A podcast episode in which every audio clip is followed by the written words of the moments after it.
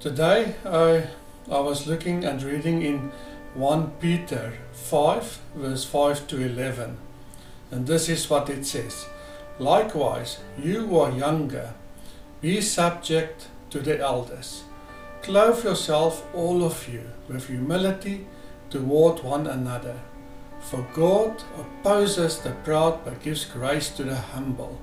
Humble yourselves, therefore, under the mighty hand of God so that at the proper time he may exalt you, casting all anxieties upon him, because he cares for you.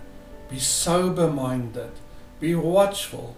Your adversary, the devil, prowls around like a lion, seeking someone to devour. Resist him, firm in your faith, knowing that the same kinds of suffering are being experienced by your brotherhood throughout the world. And after you have suffered a little while, the God of all grace, who has called you to his eternal glory in Christ, will himself restore, confirm, strengthen, and establish you. To him be the dominion forever and ever. Amen.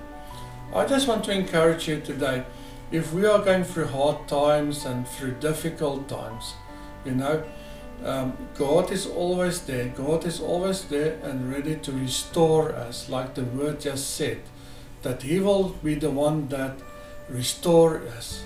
He will strengthen us. He will establish you.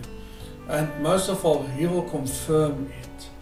But it also requires from us to live a life of humility to be humble before Him. So when we come before God, let us not be proud, let us not be boastful, but let us be humble.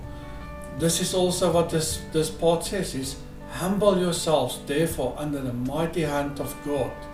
So at the proper time he may exalt you. We are not to exalt ourselves, we are not to lift ourselves up. That is what God will do. But what we need to do is to be humble before him you know. And when we go through all sorts of suffering, and let us also remember our brothers that go through suffering. I can just now, right now, recall Afghanistan with lots of brothers and sisters that will go through a very, very um, harsh time already started for them. So let us pray for the, them also, that God can also lift them up, that God can also restore them strengthen them, establish them. Um, we have to pray for the brethren that are all across the world in difficult times. And I just want to encourage you today with this verse, verses that I read from 1 Peter 5 5 to 11 that we really have to clothe ourselves with the humility of God, the humility that, that rests within us. It is the same with Jesus. When Jesus came to earth, he humbled himself, it, the word says, up until death. If you think about it, he is the word that became flesh. He is the one that spoke everything into being, but yet he came and became a human so that he could pay the price of sin, the price of everything, that we might be reconciled back to him, that we might enjoy the glory that He has now also. So let us clothe ourselves with humility and not consider it a, a problem in our lives, but rather that we can see that this is a good thing to do. Because it also says in the word that God opposes the proud, but gives grace to the humble.